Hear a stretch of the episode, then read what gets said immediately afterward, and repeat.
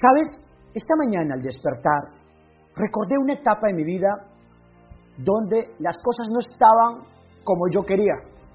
Era la etapa donde ya estaba con los libros, con los audios, ya estaba con esa pequeña semilla, ese deseo de querer emprender, de querer tener libertad financiera, de querer ser el dueño de mis resultados, de querer realmente asumir la responsabilidad de mi libertad. Ya tenía claro qué quería y tenía claro por qué lo quería, pero sin embargo, aún mis resultados no se reflejaban. Aún mis bolsillos tenían hueco. Aún mis bolsillos estaban vacíos. Estaba en el proceso de desarrollar una mentalidad de riqueza, pero sin embargo, aún estaba financieramente hablando quebrado, sin dinero, endeudado, lo que se llama pobre. Y quizás a ti te encuentras hoy en esta, eh, viendo este video y lo escuchas todos los días a loco de Judith y te enciendes que sí, que vamos, como con el mundo, que yo quiero, yo puedo, yo lo voy a hacer, si no funciona voy a hacer que funcione, todo nada, ahora no nunca, el resto es cuento, no jodas y bueno, toda esa vaina, ¿no? Toda esa vaina. Y está súper bacán, encendido, pero luego cuando te lanzas a la acción, te lanzas a las trincheras, te desanimas. ¿Me ha pasado eso? Me encantaría que aquí debajo del video escribas si te está pasando eso o te ha pasado. Está muy bien, escríbelo. ¿Sabes qué? A mí también me ha pasado. Escríbelo, por favor, porque yo estos días estoy leyendo todos los comentarios. No los puedo contestar todos, pero me tomo la molestia de leer todos los comentarios. Porque mientras más sé de ti, de quién eres, qué problemas tienes, más contenido de valor que te aporte, que te ayude, podemos aportarte. ¿Estamos bien? Y entonces llega ese momento, llega ese momento y dices, oye, espera, ¿qué hace falta? ¿Qué está pasando? Y encima escuchas a un loco llamado Judith Lonsoy y este compadre te dice, no vivas tu proceso, viola tu proceso. Y tú, sí, pero el, el otro coach me decía, vive tu proceso, la ley de proceso. Y viene un pendejo llamado Judith y te dice, viola tu proceso. Y tú estás medio confundido. ¿No? Y sabes, cuando las cosas no estaban bien, es cuando tuve que entender que yo no tenía que bajar mis metas, que lo que tenía que hacer era aumentar mis acciones y que lo que tenía que hacer era comenzar a ponerme metas más altas. No las bajé, las aumenté. Metas más ambiciosas, metas más inspiradoras, metas que realmente saquen a ese gigante, metas que me desafíen a sacar la mejor versión de mí.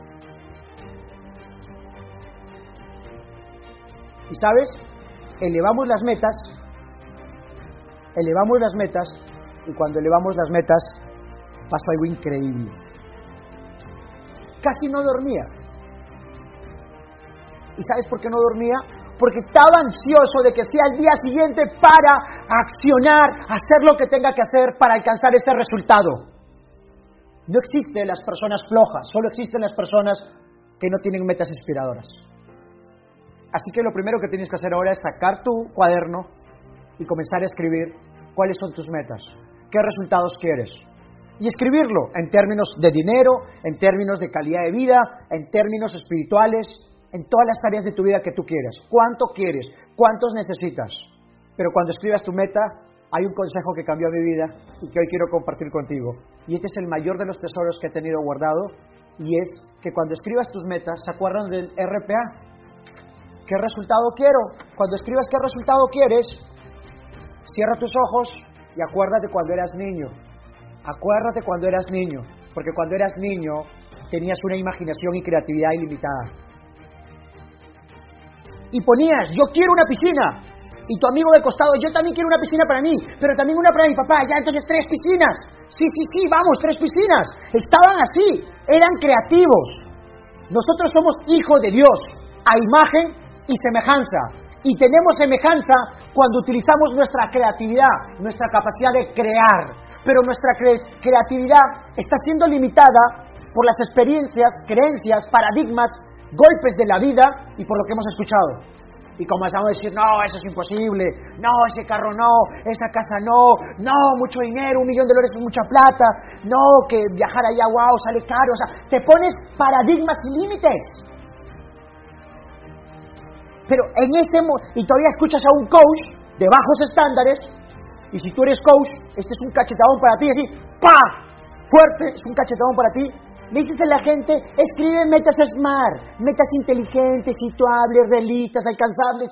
Cuando alguien te dice eso, hazme un gran favor. Tírale un puñete o dile que no te joda. Oye, Judith, qué fuerte estás. Sí, estoy asado con gente que le comienza a decir a otros que se pongan metas realistas. No te pongas metas realistas. Escucha bien, la gente realista no ha construido ningún castillo, ninguna estrella, no ha alcanzado la excelencia. La gente realista no ha construido la historia. Eso lo hemos hecho los soñadores, los raros, los anormales, los idealistas. Esos que estamos dispuestos a alterar la realidad. Y si las condiciones no son las correctas, las cambiamos. Entonces ponte en ese estado como niño. Claro, como dice acá un, fan, le doy un lapo por payaso. Dale dos, uno en mi parte también, mi hermano. ¿Estamos bien? Listo. Entonces, sí y te ven como la oveja negra de la familia, pero lo aclaro, yo no soy la oveja negra de la familia, yo soy el puto lobo emprendedor. Escucha bien, yo no soy la oveja negra de la familia, yo soy el puto lobo emprendedor. Ay, Judy, tu lenguaje. ¡Pah! Que se retire también. Entonces, algo que pasó acá es definir el resultado, pero para definir esos resultados exquisitos, esos resultados inspiradores, Cierra tus ojos, relájate y recuerda cuando eras niño, cuando querías ser astronauta, cuando querías ser presidente, cuando querías ser doctor, cuando querías ser el héroe de la familia, cuando decía mamá, cuando sea grande yo te voy a curar, mamá yo te voy a ayudar, mamá no llores, papá yo te amo, yo los voy a apoyar. Cuando mirabas una ancianita en la calle y decías, no se preocupe, yo la voy a ayudar. ¡Wow! En ese estado de niño que te pones, te vuelves creativo, no tienes límites. Tienes ese poder sin límites. Y comienzas a escribir lo que quieres. Yo tengo una declaración profunda. Lo que escribo, lo consigo. Escucha bien. acá pones, lo que escribo, lo consigo. Lo que escribo, lo consigo. Lo pones ahí bien fuertes. Todo aquello que escribo, lo consigo. Y me encantaría que acá abajo también pongas cuál es tu meta y que declares todo lo que escribo lo consigo. Lo que escribo lo consigo. Porque cuando estás con ese nivel de creencia y de fe y eres creativo, todo pasa. La riqueza, la pobreza, la alegría, la tristeza, la frustración, todo está aquí. Y cuando somos creativos, nos asemejamos a Dios por nuestra capacidad de crear y podemos crear el mundo que queremos, podemos crear mayores ingresos, podemos crear una vida tremenda de amor, bonanza y felicidad. Y claro, poniendo a Dios como primer pilar en tu camino. Y aclaro, no soy pastor, aunque parezco pastor, yo también me escucho y digo, este loco es pastor, ¿no? Entonces, ¿qué tan importante es que cuando escribas tus metas en tu RPA, por eso te invito que mires el video Cómo salir de la pobreza. Hay un video que se llama Cómo salir de la pobreza y enseño el RPA en detalle, pero ahora lo estoy aclarando. Cuando escribas los resultados que quieres, R resultado, ¿qué vas a hacer?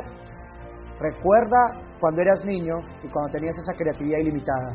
Deja de ser realista, porque los únicos límites están acá en tu cabeza. Y esos límites los pones tú. Y entonces, ¿qué pasó? Comencé a escribir todo lo que yo quería, todo, la casa con piscina, el auto de lujo, los viajes, el ser bestseller, el tener millones de seguidores, el viajar por el mundo, el compartir con las personas todo aquello que me apasiona, mi talento, inspirar. Era, wow, mi sueño. Y para ese tiempo no era realidad, solo estaba acá. Pero usted no puede tener posición material de algo si no tiene posesión mental. Usted no puede tener riqueza material si no tiene riqueza mental. La riqueza, antes de ser una expresión física, se vuelve una expresión mental. Acá. se ha extraído más oro de la mente de los hombres que de la tierra misma. Y entonces, wow, comencé a escribir todo, me acuerdo. Tres meses después me mudé a un departamento. Unos meses después terminé comprándome la casa de mis sueños. Con piscina. Luego vino el auto de lujo. Vino todo. Vino, wow, todo. Mi vida cambió. Autor bestseller, viajar por docenas de países. A las personas que eran mis maestros y referentes que los miraba por internet se convirtieron en colegas.